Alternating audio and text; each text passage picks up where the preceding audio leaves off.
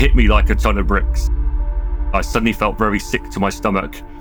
I felt completely unprepared for the mission ahead of me, unprepared for the environment, unprepared for the effects of cold, and yeah, I have to admit, a little bit scared about what was coming up. Many who've been fortunate to visit Antarctica talk of a place of such singular, enigmatic beauty that trying to describe it, according to author Jean McNeil, is the aesthetic equivalent of climbing Mount Everest. It is a vast, pristine wilderness, virtually untouched by human civilization, and one that has become increasingly crucial to understanding our planet's past and its future. Since the nineteen fifties, groundbreaking research conducted in Antarctica has helped us to better understand our oceans, our atmosphere, and even our cosmos. To do that means having to brave extreme Antarctic conditions with temperatures that can drop as low as negative seventy degrees Fahrenheit, winds that can reach speeds in excess of one hundred miles per hour, and for six months of the year, the entire continent is cloaked in almost complete darkness. It is, for everyone who goes there, a very long way from home. In this series, there are two common threads uniting all of our stories: the sheer magnitude of the human spirit, and the extraordinary lengths that we will go to to preserve the most sacred thing of all, life, even if it means traveling to the ends of the earth. I'm Donny Dust, United States Marine Corps veteran and world-renowned survival expert. This is Rescue. Today's episode, I May Be Some Time.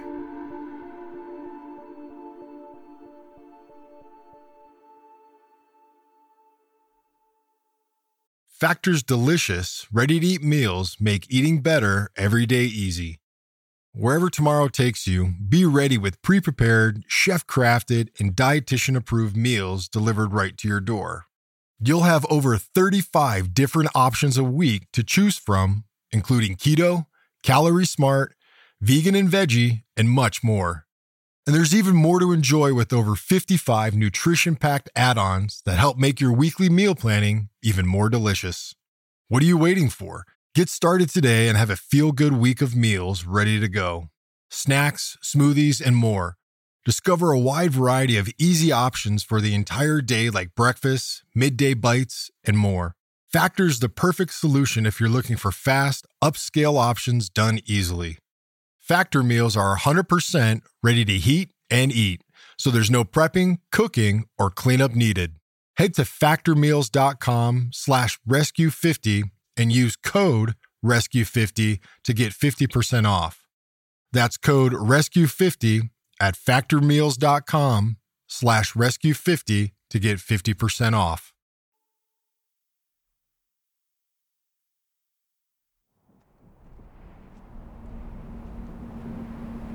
In two thousand thirteen, the British Antarctic Survey opened the Halley six Research Station on a floating piece of ice at the continent's northwest coastline known as the Brunt Ice Shelf. Like something out of a science fiction movie, it's comprised of eight bright-colored modules that look like giant tardigrades marching through the snow. nine thousand miles away to the north is the vibrant port city of Plymouth in the U K, home of the British Antarctic Survey Medical Unit, or B A S M U for short. Our role is we provide all of the medical care and support for the British Antarctic Survey. In two thousand fifteen, Doctor Anne Hicks, a consultant in emergency medicine, was the director of B A S M U. We train the doctors, decide what kit is down there. We screen everyone who goes south, and we deal with all medical things as they come up. Anne's job meant being on hand to talk directly with doctors at Halley whenever they needed off-base assistance, and it would often lead to surreal moments.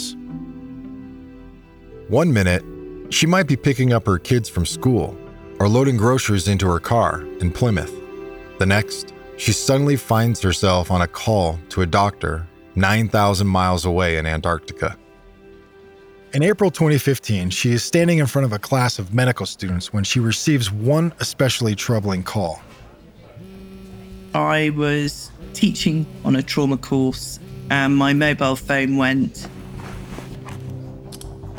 And our doctor at Halley at the time phoned me and said, Anne, I think we have a problem. There's always one doctor stationed at the base. In April twenty fifteen, it's Doctor Natalie Patton. Earlier that day, Malcolm Roberts, an engineer in his fifties who was stationed at Halley, went to see Doctor Patton after feeling faint. Moments later, he vomited up a vast quantity of blood. What transpired was he had had a bleed into his tummy, so there was nothing to see from outside. He didn't know that he had bled, but he had just become faint. His hemoglobin, which is the red cells in your blood, had halved overnight. Though the station is equipped to deal with a range of medical emergencies, it isn't equipped for what Malcolm needed. In somewhere that's a, as remote as that, we don't have a blood bank. We can't transfuse someone. We don't have gastroenterologists who could put a camera into his tummy and stop the bleeding. We don't have an operating theatre where we can open him up and stop that bleeding. Because of the remoteness, there is just only so much that you can do. There's an added irony to it all.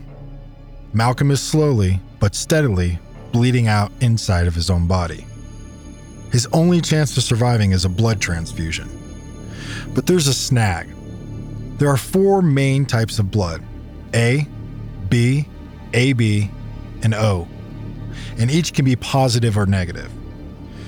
Malcolm is type O negative, which means, due to the makeup of his blood, he can donate to anyone else, but he can only receive blood that is also type O negative. BASMU makes sure that there is always one person with type O negative blood at the base. Unfortunately for Malcolm, he is that designated donor. It's very unusual to see a very rapid halving of that number. So when you halve that number, you halve the ability to transfer oxygen, and then you see the problems that come with that. Doctor Tim Nutbeam is a consultant in emergency medicine. So you're not just losing the hemoglobins, you're losing all the other bits of the blood components that keep us safe and keep us alive. It's a relatively rare phenomenon, and it's serious. At the time, Tim was relatively new to the department. I had a very vague understanding of what we got up to, but didn't really have any in-depth knowledge of Antarctica. I was walking past an office door where Anne and one of my colleagues was discussing a patient who was in some sort of trouble, and me, being slightly nosy and inquisitive, stuck my head in to see what was going on. Uh, I think depending on your perspective, it was either right place, right time, or wrong place, wrong time. Anne invites Tim in to offer his thoughts. It was just a very initial clinical conversation. Which of the medicines should we continue? What medicines should we start? How can we optimize Malcolm's outcome? But to be honest, we had a few people with expertise in the room, and things were looking really quite bleak.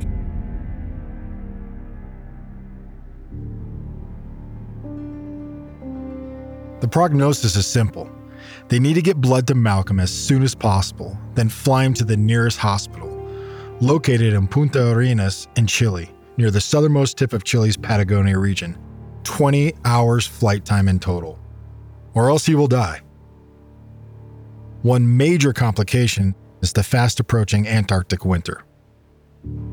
For a long time, we said no medivacs in winter. At that stage, there had been very few medivacs in winter.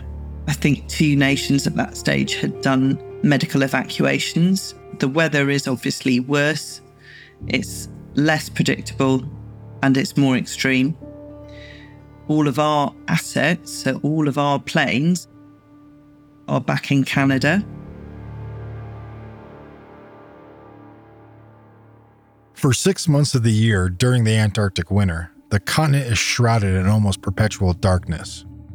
Without sufficient light, it's incredibly dangerous to fly in or out. So during that time, all planes and helicopters are taken off the continent. Even with everything going to plan, it will take weeks to get someone out to help Malcolm. When we had this initial information, we thought it was near inevitable that Malcolm would pass away in the next day or two. And that meant that we had no hope of rescuing him. Nonetheless, Anne is not prepared to give up. The easiest thing for us was to make the decision that he needed to come out of Halley, because his risk was if he had another bleed, then it was very likely that that would be fatal. So that was the tipping clock that we were against. I realised that it was a very grave situation and that we were going to have to make some big decisions. For any of it to work, a doctor will need to travel to Malcolm from Punta Arenas in Chile. Then after initiating the blood transfusion on site, they will need to fly Malcolm all the way back to Punta, continuing the transfusion and monitoring his condition the whole way. A round trip of over forty hours. In other words, the doctor will have to stay awake for the best part of two days while remaining competent enough to look after Malcolm. There's no way of knowing how his body will respond to being moved or the pressure changes once they're airborne. It's a job best suited to only the most experienced of remote rescue workers. I've got a colleague called Simon Horn, who is a military doctor who spent lots of time in Antarctica. He was on exercise with the military, so the plan was to pull him out of exercise and get him to Chile as soon as possible. The exercise was taking place in Kenya. So a decision is made. While Doctor Horn makes his way to Chile, Tim will fly out to secure the blood for Malcolm's transfusion and get everything in place prior to Horn's arrival. This way, Doctor Horn can fly straight to Antarctica with the blood as soon as he gets to Punta. I'd never been to Antarctica, and I was just like, oh, wouldn't it be good if I went to one of the bases to help the plan to get to the second base so that I could at least experience Antarctica or see a penguin or something like that. Within the next couple of days, I explained what was happening to my wife, who was just coming back from maternity leave and got in a bit of trouble for that, potentially going away for a couple of weeks with no clear end in sight, because it would depend so much on the weather. My expectation was I was going to be doing logistics and sorting out prior to Simon's arrival, just to kind of smooth the next stages. Thankfully, Malcolm's condition stabilizes long enough to put the plan into action. As Doctor Patton does her best to keep him comfortable at Halley, Doctor Horn begins his journey out of Kenya, while Tim flies out to Chile to secure the blood. I had a day or two in Chile, and then effectively the next morning, Simon was going to arrive. The pilots and Simon would meet, and they would leave to go to Rothera. Rothera is the British Antarctic Survey's largest base in Antarctica, home to as many as two hundred personnel in the summer months, and roughly ten hours flight time from Halley. That night I went out for some food, got back, struggled to sleep, and in the middle of the night, opened my laptop and saw that a volcano had gone off and shut the skies to all air traffic.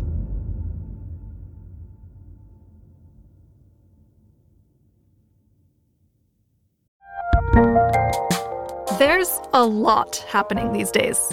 But I have just the thing to get you up to speed on what matters, without taking too much of your time. The Seven from the Washington Post is a podcast that gives you the seven most important and interesting stories, and we always try to save room for something fun. You get it all in about seven minutes or less. I'm Hannah Jewell. I'll get you caught up with The Seven every weekday. So follow The Seven right now. Survivor forty-six is here, and so is On Fire, the only official Survivor podcast, and we have a twist this season. The winner of Survivor forty-five, Dee Valladares, will be joining us every week. We're going behind the scenes of the biggest moments, the how and the why things happen, and the strategy and analysis you can only get from someone like me, a Survivor winner.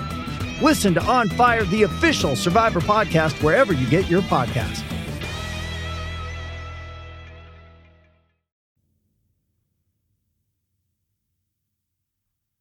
Chile's Calbuco volcano had been dormant for two decades when it exploded unexpectedly in April of twenty fifteen, sending a column of lava and ash spewing several kilometers into the air and shutting down all airspace into the country.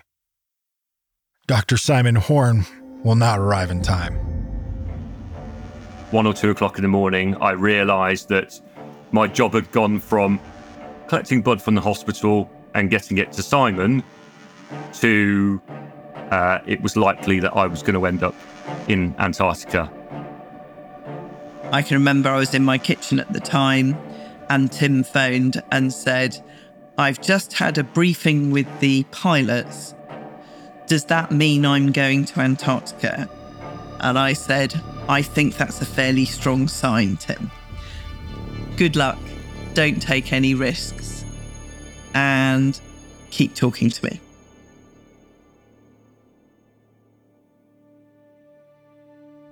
It hit me like a ton of bricks. So I suddenly felt very sick to my stomach. I felt completely unprepared for the mission ahead of me, unprepared for the environment, unprepared for the effects of cold, and yeah, I have to admit, a little bit scared. After spending the next few hours running the plan back and forth in his mind, the time arrives for Tim to collect the blood and head to the airport to begin his journey to Antarctica. He has just enough time to make one phone call.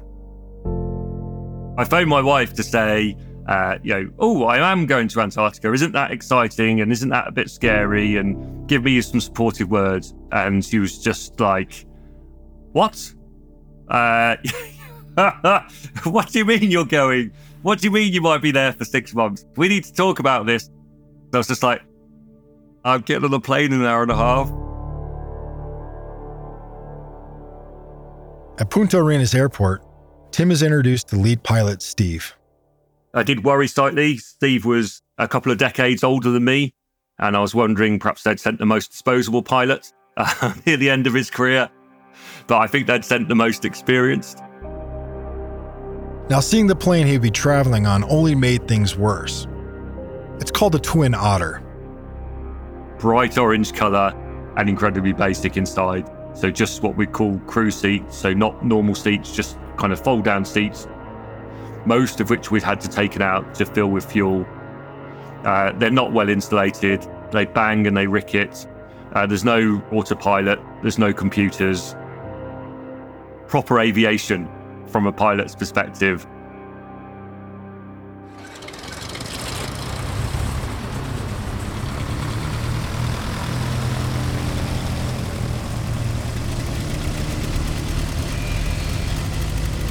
It's like a nineteen sixties caravan with very little insulation of sound or warmth.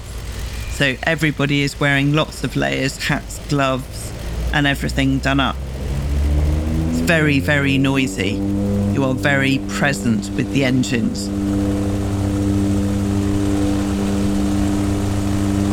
That's a new world of pain for flying with a patient who is unstable.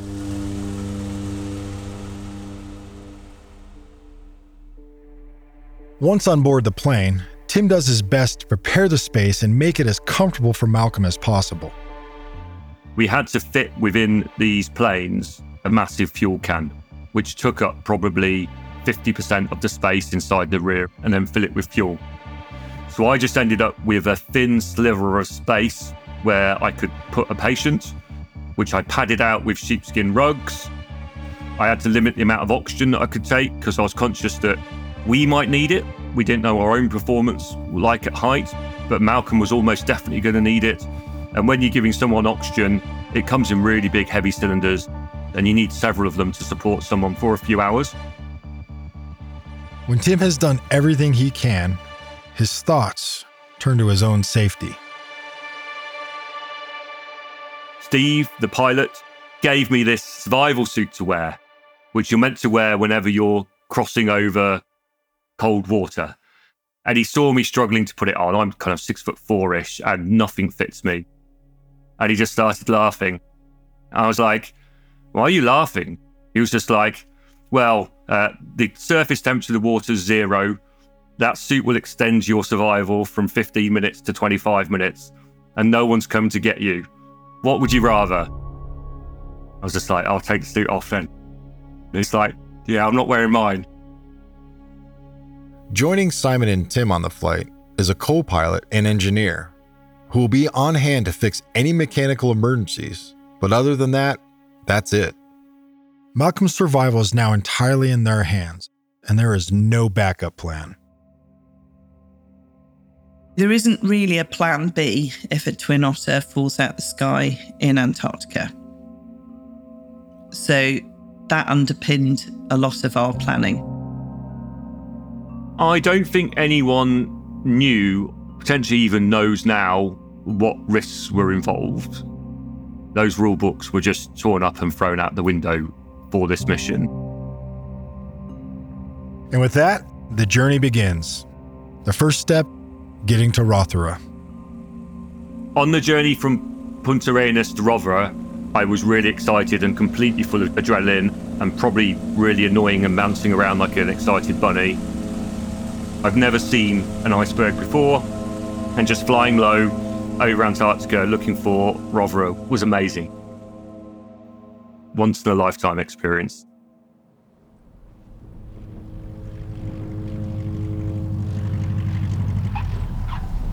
Ten hours later, they arrive safely at Rothera. It's only then that the terrifying reality of the task starts to sink in. Whilst I was at uh, Rothera, they, um, uh, they they gave me like a really big down coat and some goggles to keep the snow off and all sorts of nice things. And they said, oh, everyone who goes onto continent Antarctica has to have one of these uh, rescue training courses, so how to survive for twenty-four hours in the cold uh, until someone comes to get you. So he started showing me these stoves and these food packs and this and that. And he went, oh, um, I've just had a thought. Uh, I-, I don't think anyone will come and get you. And the conversation just died. Thankfully for Tim, he doesn't have time to dwell on this situation. Before long, with the weather holding up, he's back in the plane and taking off once again. This would be another long flight, but now they're in Antarctica. Things are a little different. At this time of year, every twenty-four hours, there are only ninety minutes of daylight. This is all the time they have to begin Malcolm's treatment and get back in the air. Because not only will it be too dark to take off afterwards, but too cold to even get the plane running, because even the fuel will freeze. Meaning, if they miss their ninety-minute window, they'll be stranded in Antarctica, unable to return home and unable to give Malcolm the care he needs until spring, a good six months away. Time is everything. They had one shot to get it done. And if for any reason the plane has to make an emergency landing en route, all would be lost. To keep his mind clear, Tim focuses on the most important task, protecting the blood.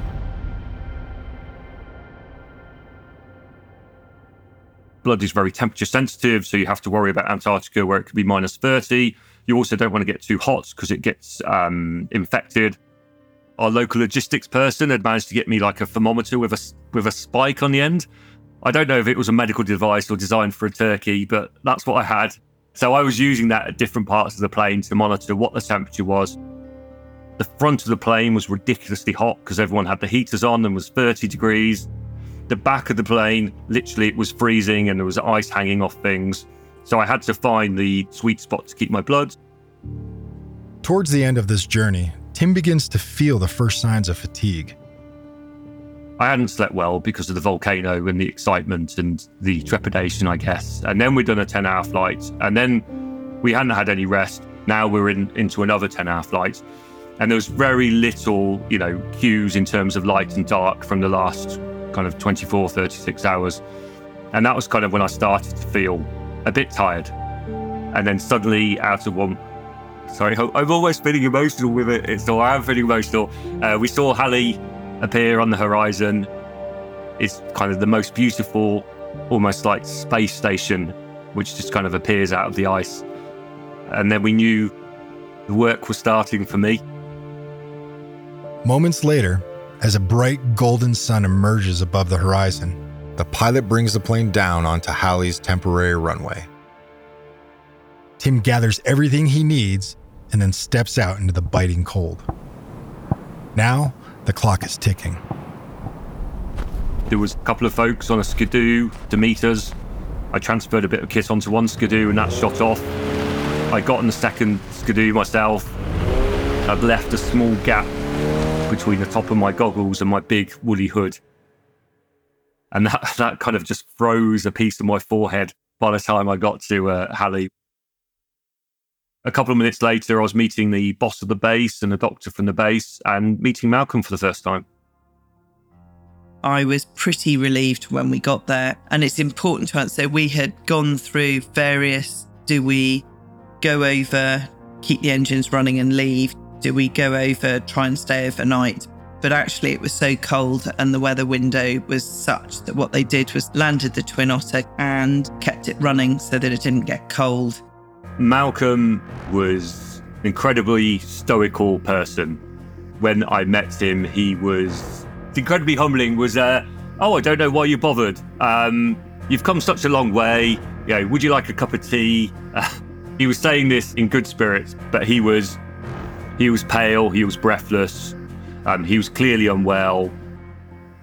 I think he knew that he was sick, but was determined to put on a brave face to the outside world.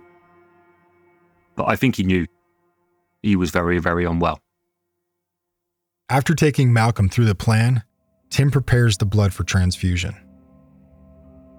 Cold blood causes problems with coagulation and doesn't work as effectively as warm blood.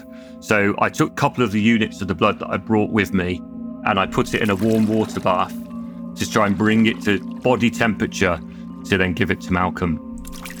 And the most awful thing happened.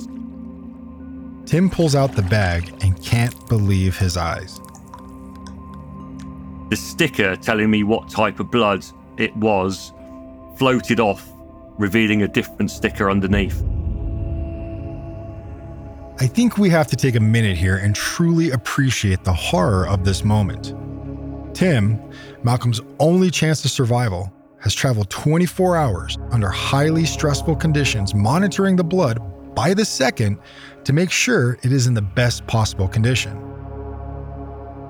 And now the bag is telling him that he's been given the wrong blood. I felt like I'd been punched in the stomach. I've come all this way and I've got the wrong blood with me for Malcolm. Uh, and we're not gonna be able to help him and he's gonna He's going to pass away here, and all of this would have been futile because I didn't check my stuff correctly. I had a few awful moments where I thought I might pass out. Isn't the point of traveling to get away from it all? To feel the best you've ever felt? Then maybe you should check out Aruba. You'll spend your time relaxing on cool, white, sandy beaches and floating in healing blue water. You'll meet locals brimming with gratitude for an island that redefines what a paradise can be. When your trip comes to an end, you won't need another vacation because you just had the vacation. That's the Aruba effect. Plan your trip at aruba dot com. Does Monday at the office feel like a storm? Not with Microsoft Copilot. That feeling when Copilot gets everyone up to speed instantly? It's sunny again. When Copilot simplifies complex data so your teams can act, that sun's shining on a beach. And when Copilot uncovers hidden insights, you're on that beach with your people and you find buried treasure. That's Microsoft Copilot. Learn more at Microsoft dot com slash A I for all. Doctor Patton, the base doctor, runs a sample of the blood through a blood testing kit. And to everyone's huge relief, finds that it's the correct blood after all. I had a few difficult moments whilst that occurred. Panic over, Tim is finally able to start Malcolm's transfusion. After he'd had the blood, Malcolm, you could see him pink up as the blood went into him. Although it's warming to see the instant effect that the blood has on Malcolm, Tim knows full well that they are far from out of the woods, and the clock is steadily ticking. I have started a stopwatch on my wrist the moment we've landed, which is one of my habits from working in my helicopter emergency medicine role. So um, I knew how much time we had, and I knew the need to keep moving. You could feel it getting colder, and you could see that the sun was starting to go down. So we knew that we didn't have much time left to get back to the plane.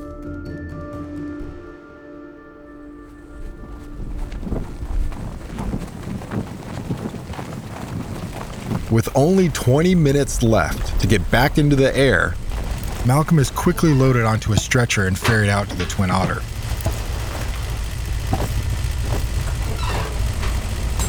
Tim makes Malcolm as comfortable as he can in the back while Steve starts up the engine. With only minutes to spare, they take off into the rapidly darkening sky.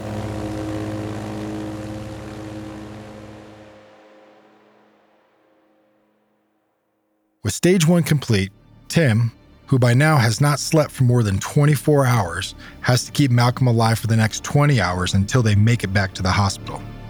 Most pressing of all is the delicate business of controlling Malcolm's blood levels during the transfusion. In principle, Malcolm just needs more blood to replace what he's lost with the bleed. But it's far more complicated than that. At this point, I'm thinking about making sure I've got enough blood supply to get Malcolm safely to Punta Arenas, which is in theory at least twenty hours away, if not further, depending on the weather. I'm balancing this tightrope between his blood being too thin uh, and him having another bleed, and his blood being too thick and him having a stroke or a heart attack. What makes things harder is the fact that Malcolm suffers from polycythemia vera, a condition of the blood that makes it more susceptible to clot, increasing the risk of a stroke. So as Malcolm receives more blood, it in turn increases the chances of a clot forming. To counter this, Tim needs to use intravenous fluid to thin the blood at the same time, which then increases the risk of Malcolm suffering another bleed. As if trying to maintain the balance isn't difficult enough on no sleep, being airborne, Tim also has to contend with the effects of the altitude. As you go higher up, Uh, the oxygen gets thinner. Flying at altitude reduces the partial pressure of oxygen, which reduces the body's ability to absorb it. If the body is struggling to absorb oxygen, blood pressure will increase. This places enormous strain on the heart, which can lead to a weakening of arteries in the brain, causing them to split and rupture. Though they can make most of the journey flying relatively low, what concerns Tim are the ten thousand foot high mountains they have to clear on their approach into Rothera. The oxygen they have on board, which is kept in heavy canisters, is very limited, as its weight was calculated to the kilo to make sure the plane isn't overloaded. It will have to be managed very carefully. It's recommended that at ten thousand feet in an unpressurized aircraft, everyone, so the pilots, the technicians, anyone who's on there, has oxygen. I needed to make sure that Malcolm was in the very best condition to get over those mountains. Although they won't have to go that high until the end of the flight, Tim needs to know well in advance if Malcolm can tolerate the altitude, to figure out how much oxygen and blood he will need to keep in reserve in order to get him safely over the mountains. There's only one way to find out. Tim and Steve agree to go up to ten thousand feet straight away to see how Malcolm responds. After that, they'll come straight back down. So we went slowly up to up to ten thousand feet, and Malcolm was okay. His heart rate was fast, he was breathless, but he tolerated it quite well. There was no major change between his heart rate and his respiratory rate from when we'd been flying at a couple of thousand feet. Satisfied that it won't be an issue, Tim reports this back to the pilot. I went through to the cockpit and said, he's doing all right. And the pilot said something like, shall we carry on then? And I said, yeah, let's carry on as planned. Little does Tim know that there's been a terrible misunderstanding between him and Steve. All's well for the next few hours as Tim monitors Malcolm nonstop, not taking his eyes off him for a second. Then suddenly, Malcolm's face begins to distort. Malcolm developed a left-sided facial droop, so part of the side of his face stopped working and his speech became slurred. Malcolm has had a stroke. There are two types of stroke. An ischemic stroke is caused when a blood clot clogs an artery delivering blood to the brain, while a hemorrhagic stroke is caused when a blood vessel supplying the brain leaks or bursts. Both can be fatal if not treated quickly. At this point, I had the sudden impact of stress related to seeing my patient, the person I was responsible for, deteriorate, but also realised the limits of fatigue, being able to process information and recall facts when you are so fatigued. I'd been awake for thirty, thirty-five hours at this point, and suddenly I tried to recall my neuroanatomical physiology. Due to the misunderstanding between Tim and the pilot, the plane has been traveling at ten thousand feet the entire time. The high altitude has not caused the stroke, but now, as Tim scrambles to work out what to do next, he has no idea what impact the altitude has been having on Malcolm's blood levels. We'd gone from having the blood too thin to, as a result of the blood transfusion, it was now uh, too thick and was causing a clot. And the brain's a funny thing. When you give it oxygen, uh, some vessels open, some vessels close. When you put high pressure in, some vessels open, some vessels close. I just could not remember if I gave him oxygen, whether it was going to be a good thing or a bad thing. And if I gave him blood, if it was going to be a good thing or a bad thing. I remember sitting there with a scrap of paper trying to draw the things I'd learned at medical school and used kind of every day in my resuscitation of major trauma patients and trying to work out what the right thing was to do. And that felt like a really slow process, just trying to drag that knowledge out with no one to call, with no telecoms, with no way of getting help. Obviously no signal to look anything up like I would do in my home environment. Rattling about in the back of the plane, the engines thundering in their ears, Tim makes the decision to first give Malcolm some intravenous fluid to thin the blood to make it less liable to clot. Then he increases the levels of oxygen from the canister. twenty minutes later, thankfully, Malcolm's stroke symptoms dissipate. I was really happy that Malcolm was improving and that his face went back to normal and that his speech went back to normal. I was aware I'd been really caught off guard by how inefficient my brain had been um, when we'd had that crisis. The back of my mind, or even at the front of my mind, trying to model, what if it happens again? What if there's a bleed? What are you going to do? And almost write myself little notes because I knew I could no longer rely on my immediate ability to cognitively process. With Malcolm's stroke dealt with, the rest of the flight is relatively smooth going. But when they finally land in Rothera, there's a shock waiting for the medical team who come out to meet them. As the Twin Otter was landing, the cannula came out and blood went everywhere. So as the team opened the door at Rothera, they saw this kind of blood-spewed scene with Tim going, it's all right, everything's okay. Yeah, I, I don't remember the cannula falling out, but that might just be my, uh, it's probably my distorted memory because I was I, I, I was so tired. And, and it might be something that the, the other doctor noticed and I didn't even notice as I tumbled down the steps. At Rothera, Malcolm is stabilized further while the plane is refueled. Despite his extreme tiredness, Tim is determined to stick by Malcolm's side. the doctor at Rothera came and said, "Don't worry, Tim, you're tired and smelly." Didn't put it quite like that, but go and have a shower.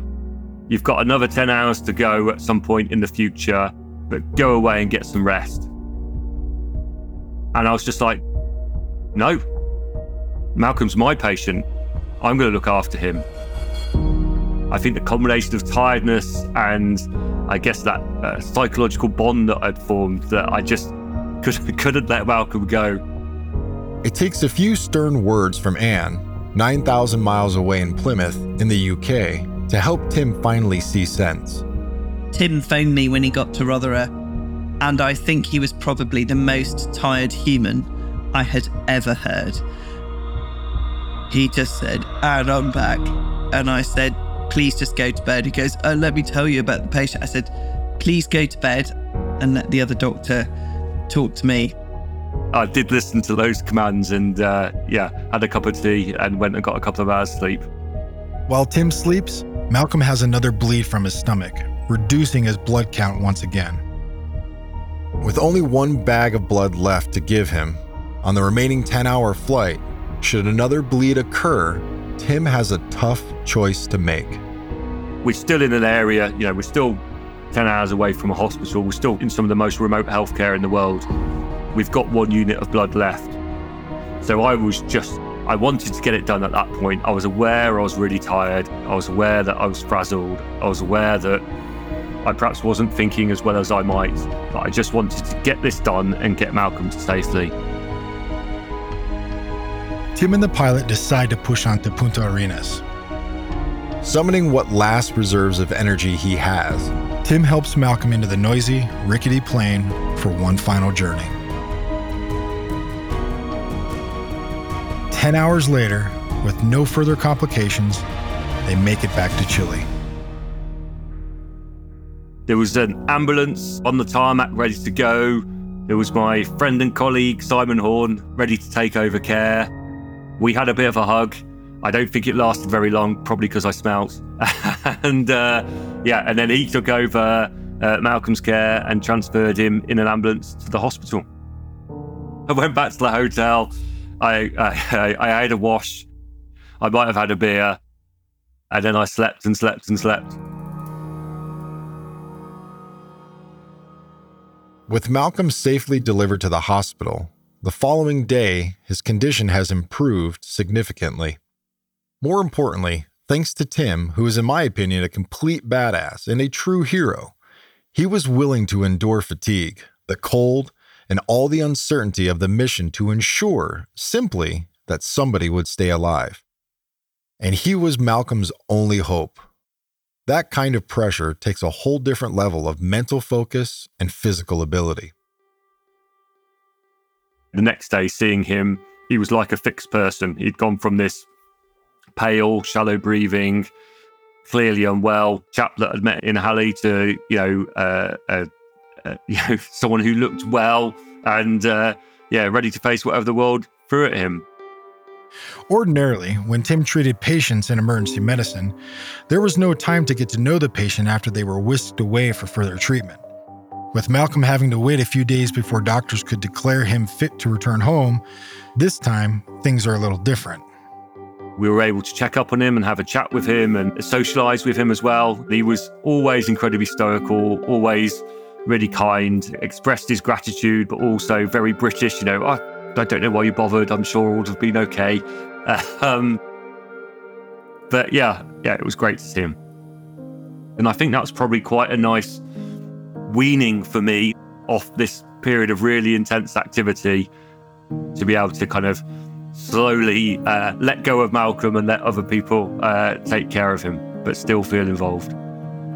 If I'm honest, because remember, end of this bit of the exercise is getting him to Punta Arenas, and he lives in the U K. So until he was back in the U K with his family, I wasn't off duty. So I couldn't, it was great to get the rest, don't get me wrong, it was great to get the rescue team back to Chile. Um, but until he was actually home with his family, um, I, I I hadn't, I couldn't actually let go of that yet. Within a few days, Malcolm is well enough to fly home. And Anne is finally able to call their rescue a success. I think when he was interviewed by one of the doctors when he got back, he said, oh, it was fine. And they said, well, they thought you might have had a small stroke. And he said, did I? Um, and he was he was so relaxed through the whole thing. It was unbelievable. I think Tim was less relaxed at some of the times. It's only kind of afterwards when we've discussed it and people have gone like, are you crazy? There's a reason you didn't get taught the survival course. And that was because no one thought you were going to survive. Sadly, Malcolm Roberts passed away in August of twenty seventeen due to an unrelated illness, so wasn't able to share his own experience with us. It was remarkable what Tim did. It was a long, long day at the office and a slightly difficult office to work in. It is an immense privilege to have taken part in it, and I know that everyone was doing their very best to keep Malcolm safe, but also to keep myself and the pilots and the technician and all the rest of the people involved safe. It was a massive team effort. There is something about the community in Antarctica which doesn't bring the politics outside it onto the ice. And there is something very beautiful about the humanity of people helping each other and supporting each other. For Tim, however, there was one outcome that didn't quite go to plan. I think I'm the only person ever to go to Antarctica and not see a penguin. That's my one regret. You've been listening to Rescue with Donny Dust. Rescue is a Sony Music Entertainment production. Thanks to all the contributors for sharing their story with us. Rescue is produced by Richard McLean Smith. The executive producer is Louisa Field. The junior producer is Martha Miller. Scoring and sound design by Gulliver Tickle. Music composed by Eleni Hassabis. The production coordinator is Lily Hambly. The production manager is Kat Moran. Thanks to Jez Nelson, Chris Skinner, and Julia Stevenson.